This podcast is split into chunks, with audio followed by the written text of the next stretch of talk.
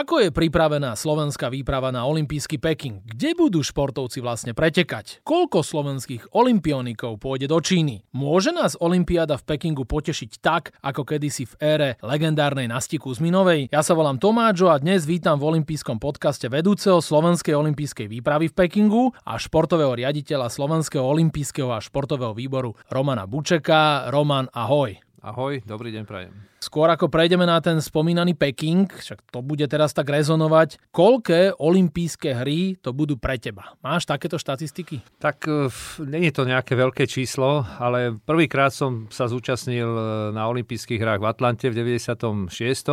ako dobrovoľník pre slovenskú výpravu a potom od roku 2000 som sa prakticky zúčastnil všetkých letných aj zimných olympijských hier. My sme sa o tom už veľakrát rozprávali, že ešte vlastne ani Tokio sa neskončilo a už Peking v plnom prúde, vy ste nemali ani žiadnu pauzu, žiadny break. V akom štádiu ste teraz? No teraz sme v štádiu absolútnej finalizácie všetkých prác a úloh, ktoré súvisia s účasťou našej výpravy. Odchádzam aj s kolegami ako predvoj hlavnej časti už v nedelu 23.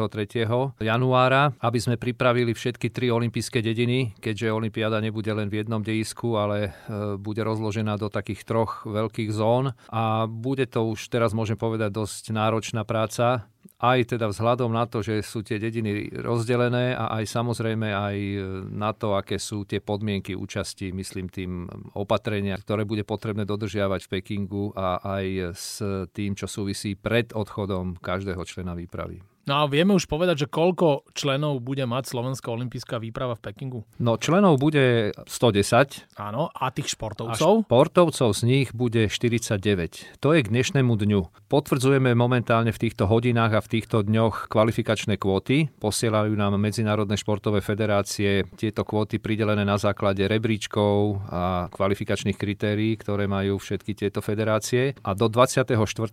januára už budeme musieť zo športov športovcov vybrať, respektíve národné zväzy vyberú a nominujú už menovite účastníkov olympijských hier. A vieš aj konkretizovať, povedzme, že máme 4 ženské miestenky v biatlone, 4 mužov v biatlone. Viem, že je tam monoboby sú to, mladé dievča. Aj takto by si vedel konkretizovať? Pokiaľ ide o tú monobobistku Viktóriu Černiansku, to je veľmi, by som povedal, potešiteľný fakt, že budeme mať zastúpenie aj v tejto novej disciplíne, lebo monoboby sa pôjdu poprvýkrát v histórii ako disciplína v rámci športu toboganového. Ale Viktória už má skúsenosti, musím spomenúť, je striebornú medailu z olympijských hier mládeže, ktoré sa konali pred dvomi rokmi v Lozán. Takže Ide o skúsenú športovkyňu a veríme, že urobí dobrý výsledok aj v Pekingu. No ostatné športové odvetvia majú pridelené kvóty. K dnešnému dňu napríklad v alpskom lyžovaní máme kvótu troch žien a dvoch mužov, v bežeckom lyžovaní dvoch žien a dvoch mužov. V snowboardingu máme jednu miestenku pre Klaudiu Medlovú a v sankovaní máme 5 miest. Budeme mať zastúpenie v súťaži dvojsedadlových saní dvoch mužov a jednu sankarku. Peking je teraz pre nás všetkých taká veľká neznáma. Vy ste mali aj nejaké online meetingy, to si mi spomínal, že trošku vám ukázali, že kam vlastne pôjdete. Určite Metropola Peking využije športoviska ešte z tej letnej olympiády, plus tam budú ďalšie dve miesta, kde sa bude dať športovať. Ty si spomínal, že budú vlastne tri olympijské dediny. Tie jednotlivé lokácie by sme si mohli prejsť. Tak v Pekingu, keď si začal už e, s e, touto oblasťou, sa uskutočnia všetky športové disciplíny na ľadových plochách. Ľadový hokej, curling, korčulovanie na krátkej dráhe, rýchlo korčulovanie a ešte tam bude aj súťaž v Big Air V akrobatickom lyžovaní a snowboardingu. Áno, tam je taký futuristický ten skok Áno. na ten Big Air však. Áno, je to lokalizované v takej industriálnej zóne, ktorá už neplní svoje účely a je v podstate obnovená alebo revitalizovaná v takom štýle, aby vyhovovala ako zábavný park, ale sú tam zachované určité technické stavby, ktoré veľmi zaujímavo dotvárajú kulisu toho celého areálu. Toto patrí k tým novým, novovybudovaným športoviskám a mnohé sa uskutočnia už na starších, ktoré boli vybudované pre olympijské hry v roku 2008 pre letné hry. Napríklad tá známa vodná kocka, kde sa uskutočňovali plavecké súťaže v plávaní a vo vodnom pole, tak tam budú súťaže v curlingu. Niektoré športové haly, kde bola povedzme hádzaná volejbal, tak sú prestavané na hokejové arény. Novo vybudovaný je obrovský alebo nový komplex pre rýchlo korčulovanie. Celé je to situované takmer identický v tej bývalej green zóne, kde sa uskutočňovali tie letné hry. Ale napríklad olympijská dedina je úplne novo vybudovaná. Tá, ktorá slúžila počas hier v 2008, tá je predaná a pre účely zimnej olympiády urobili úplne novú dedinu. Áno, ale toto je stále Peking, ale my sa budeme sústrediť aj na tie alpské športy. Poďme teda do tých hôr. V horách budú dva areály alebo dve zóny. Jedna je bližšie k Pekingu, asi 80 km vzdialená od Pekingu v Yangqing, je to také mestečko, ktoré je severne od Pekingu. Tu sa uskutočnia súťaže v alpských lyžiarských disciplínach, v boboch a v sánkovaní. Vo vzdialenejšej horskej dedine v oblasti Zhangjiakou, ospravedlňujem sa za vyslovovanie, ale... Nie, mne sa to práve že páči, že budeme to volať Zhangjiak, tak to si aj zapamätáme, Áno. také pofrancúštené. No tak v tej vzdialenej dedine je pomerne dosť ďaleko od Pekingu, až 220 kilometrov sa uskutočnia súťaže v biatlone, bežec bežeckom lyžovaní, v snowboardingu a v akromatickom lyžovaní. Čiže v každej z týchto dedín budeme mať časť našej delegácie. Číňania sa vyhrážajú, že oni majú fantasticky rýchlo vlak. Áno, ten vlak bol odovzdaný, ak si dobre spomínam, niekedy v roku 2019, funguje, jazdí, veľmi skracuje vzdialenosť medzi aj tým najzelenejším, tou najzelenejšou zónou a Pekingom, ale problém je v tom, že nebude môcť byť bežne využívaný účastníkmi. Zatiaľ platí, že iba časť vedenia výpravy bude môcť využívať tento vlak a možno novinári. Napríklad sa dostane do toho 220 km vzdialeného dejiska z Pekingu asi za hodinu, hodinu a pol, ale bežní účastníci, členovia výprav budú môcť využívať len autobusovú dopravu. Ide o to, že musí byť veľmi prísne dodržiavaná tzv. bublina. To využitie toho vlaku náraža na nejaké organizačné problémy z toho titulu, že sa tam môže dojsť, by som povedal, k stretnutiu s domácimi obyvateľmi, takže len v obmedzenej miere ten rýchlo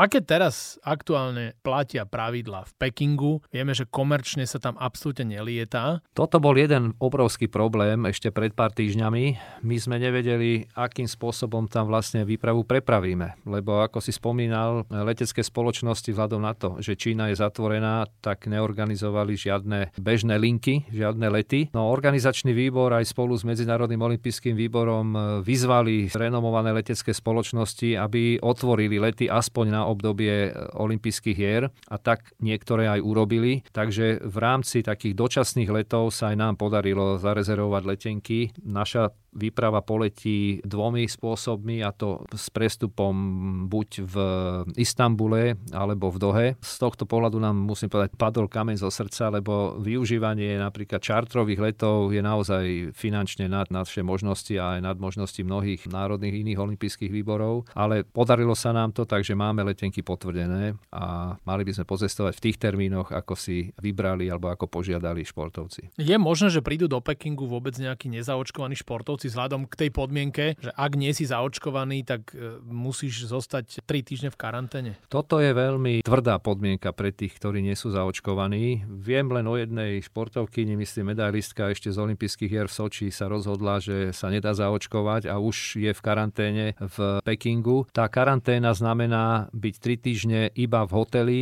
s nemožnosťou opustiť hotel a v podstate len tam čakať, e, vyčkať tieto 3 týždne. Neviem si to predstaviť že by aktívny športovec mohol byť zavretý v jednej izbe a potom mal podávať športový výkon. Pokiaľ ja mám informácie, tak z našej výprave nebude nikto nezaočkovaný. Je to jedna samozrejme aj z podmienok zisťovať tieto údaje a informácie. V tom procese, ktorý je predchádza samotnému odletu, je to komplikovaný administratívny proces, musí sa preukazovať aj to, že každá osoba teda je očkovaná. Odhady sú také, že takmer 100% účastníkov bude zaočkovaných. Tie výnimky budú posudzované, alebo tí, ktorí nebudú zaočkovaní, môžu byť e, pustení iba na výnimku a to len z vážnych zdravotných dôvodov. Na to je zopár diagnóz, ktoré organizátor bude uznávať a bude ich posudzovať panel expertov. Tam naozaj to budú len vo výnimočných prípadoch nezaočkované osoby vpustené. Ako ste vy zobrali fakt a infošku, že neprídu hráči z NHL?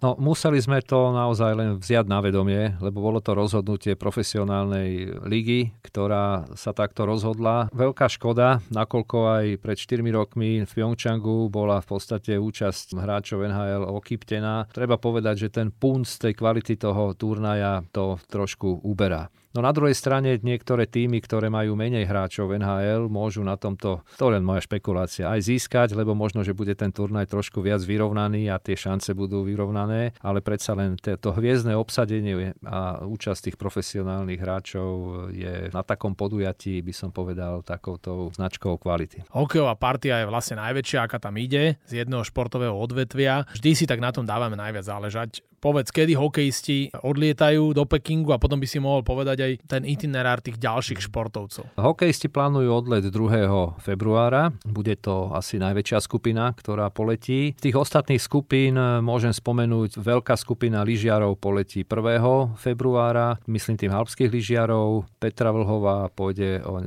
nejaké dva dní skôr. Sankári idú 26. Tých skupín máme viac, čiže tých termínov odletov je v podstate podľa ich potrieb a programu, aký majú, či už tréningový alebo súťažný. Takže v tých dátumoch poletia. Ale je to ťažké takto celé všetko zorganizovať, hlavne keď prídu ti tí športovci. Oni tiež musia všeličo absolvovať, musia sa tam určite aj testovať, musia sa preukazovať. Aj Petra Vlova sama povedala, že ona sa už len teší, keď bude vo svojej olympijskej dedine na izbe a keď si odbije tú tortúru týchto rôznych vstupných opatrení. Každý účastník už 14 dní pred odletom sa musí prihlásiť do špeciálnej aplikácie a každý deň tam vkladať informácie o svojom zdravotnom stave. Je to niekoľko otázok, ktoré musí zodpovedať musí tam vkladať odmeranú telesnú teplotu, či navštívil lekára. Toto musí robiť 14 dní až do odletu. Okrem toho musí absolvovať dva PCR testy presne stanovených časoch. Ten prvý nesmie byť viac ako 96 hodín od odletu, druhý nie viac ako 72 hodín od odletu a to len vo vybraných špeciálnych laboratóriách, ktoré sú schválené čínskou stranou. Tieto výsledky testov si musí nahrať do tej špeciálnej aplikácie. Tie sa odošľú do nejakej administratívnej e, inštitúcie v Číne, ktorí to odobria a tí dajú zase signál veľvyslanectvu v Bratislave, v tej ktorej krajine, ktorí dajú krátko pred odletom ten pún z toho, že ten človek alebo ten účastník vyhovuje podmienkam vycestovania, že teda je akreditovaný, že má všetky testy negatívne, že tá čínska druhá strana o tom vie a až potom bude vpustený v podstate do lietadla a môže odletieť. Na toto všetko, čo hovoríš, tak z toho vyplýva iba jedno, že prvé pandemické hry Tokio, to si ty sám zažil a toto bude ešte o jeden level prísnejšie. Problém je v tom, si myslím, oproti letným hrám, že teraz máme tú fázu vzmáhania sa toho nového variantu. variantu Omikron, ktorý naberá na obrátkach a úplne sa môže stať, že krátko pred odletom niekto ochorie, lebo je tak infekčný. Opäť je špeciálna procedúra, neznamená to, že ten športovec sa nemo, alebo človek sa nemôže zúčastniť, aj keď e, má pár dní pred odletom pozitivitu, ale musí byť preukázateľne vyliečený, musí mať navyše dva negatívne testy po sebe a všetky tie ostatné, čo som spomínal. To znamená, že to potom smeruje k tomu, že si musí odložiť ten e, odlet z Bratislavy do Pekingu o, o toľko dní, o koľko mu jeho ten zdravotný stav dovolí. Treba sa pripraviť aj na to, že niektorí z tohto dôvodu možno ani neodletia tie športovíska ešte nikto poriadne nevidel, keď už povedzme sme sa pristavili hypoteticky pri zjazdovom lyžovaní, že oni vlastne tí športovci ani nevedia, že do čoho idú. Určite ale existujú nejakí športovci, čo tam boli. Sú takí? V niektorých športových odvetviach sa podarilo zorganizovať predolympijské súťaže. V tento rok tam boli napríklad naši sankári, ktorí si vyskúšali sankárskú dráhu. Biatlon mal možnosť, ak sa nemýlim, pred rokom alebo pred dvomi. V zjazdových disciplínach nie. Podľa mojich informácií je naozaj veľká zháňka po nejakých informáciách o sklone, o profiloch tratí. My máme len oficiálne zdroje, ktoré musím povedať asi nie sú celkom dostatočné pre členov realizačných tímov tých športovcov. Sú nejaké zábery, ktoré si natočili, ja neviem, možno z inej súvislosti nejakí športovci, ktorí tam boli, ale oficiálna súťaž predolimpijská sa tam vlastne nekonala. Myslím tým medzinárodná s možnosťou účasti. Ono tie testovacie súťaže majú rôznu úroveň. Niektoré sú dostupné pre medzinárodných športovcov, ale niektoré sú len na národnej úrovni a ide vlastne len o preverenie akejsi logistiky, časomiery a toho, že ten areál je funkčný. Samozrejme všetky museli prejsť homologizáciou, tí technickí delegáti z príslušných medzinárodných federácií to majú všetko zmapované, odobrené, zmerané, sú bezpečné a na špičkovej úrovni. Tu možnosť vyskúšať ich naozaj mal len zlomok športovcov. No a zase na druhej strane rovnaká štartovacia čiara pre všetkých. Áno, toto je, by som povedal, taká tá spravodlivosť pre všetkých.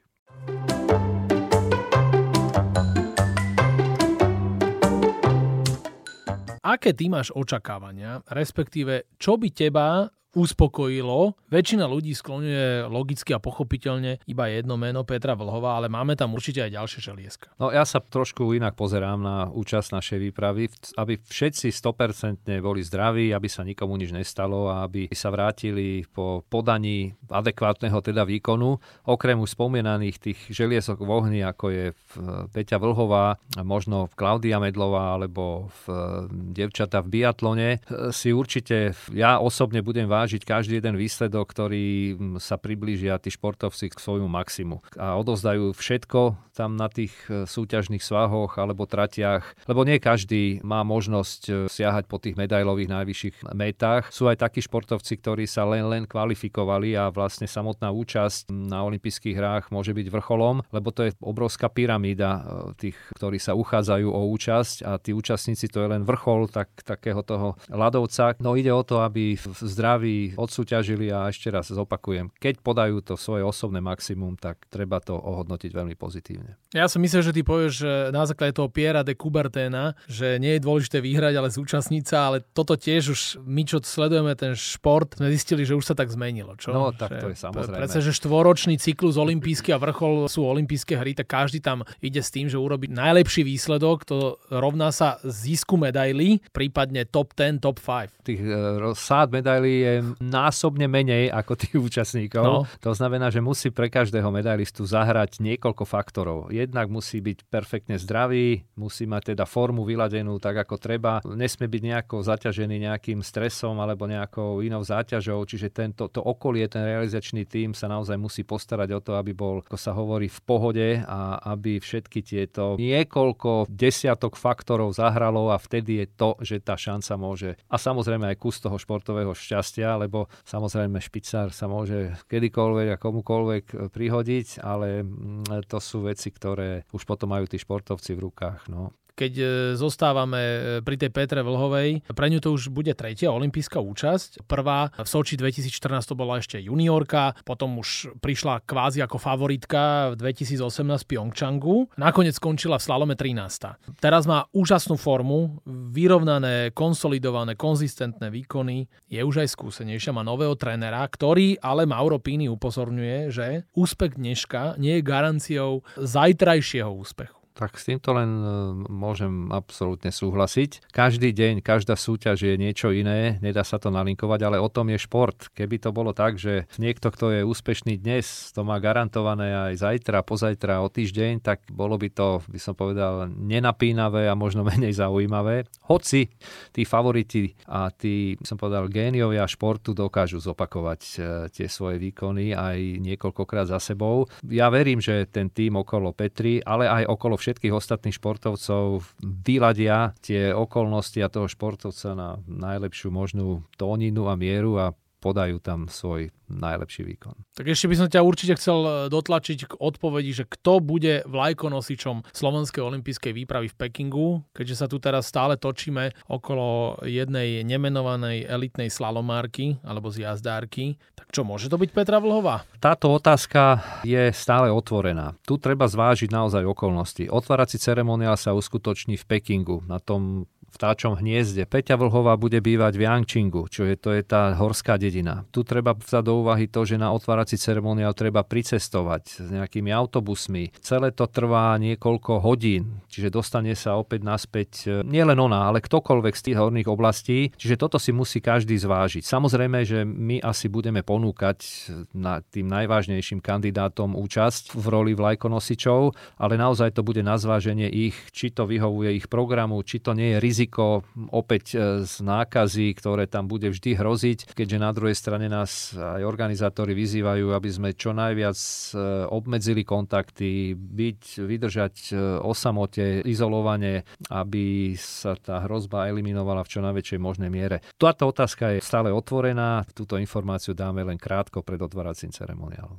Naznačil si mi, že môže to byť teda Petra Vlova. Samozrejme.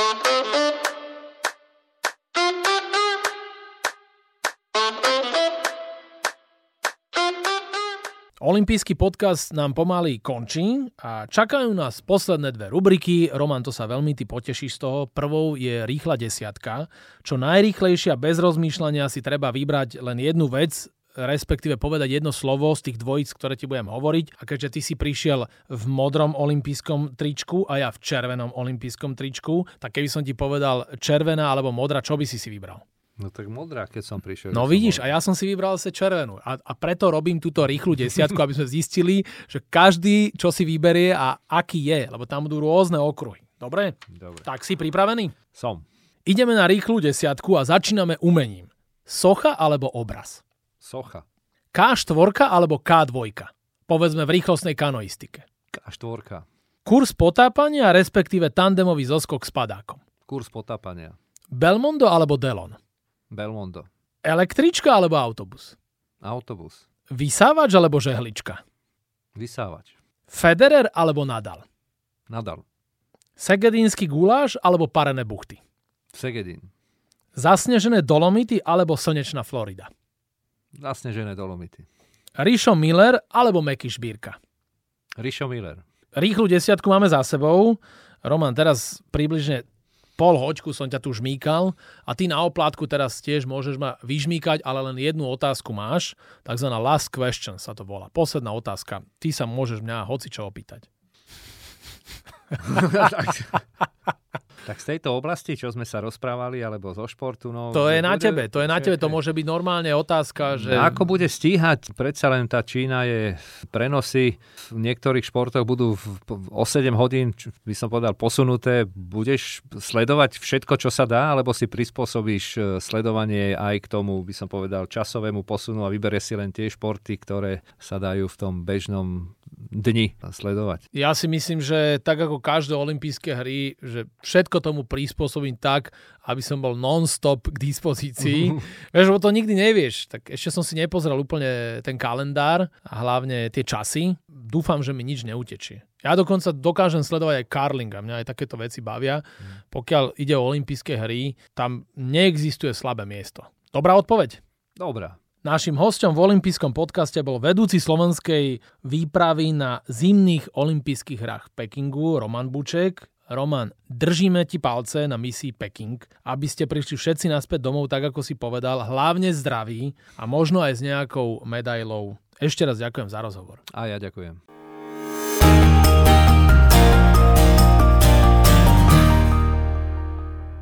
Tak dúfam, že sa vám tento olimpijský podcast páčil. Prihláste sa na jeho odoberanie vo svojej mobilnej podcastovej aplikácii na platformách Google Podcasty, Apple Podcasty a Spotify. Všetky olympijské podcasty nájdete aj na www.olympic.sk lomka podcasty. Teším sa na vás v ďalšom podcaste, pozdravuje Tomáčo, prajem všetko dobré, športu zdar, počúvajte nás aj naďalej. Olympijský podcast vám prináša exkluzívny partner Slovenského olympijského a športového výboru, spoločnosť Typos. Generálni partneri Toyota a 4F. Hlavní partneri Bila, SPP, CZ Slovakia, Allianz a partneri Matador a Štrabak.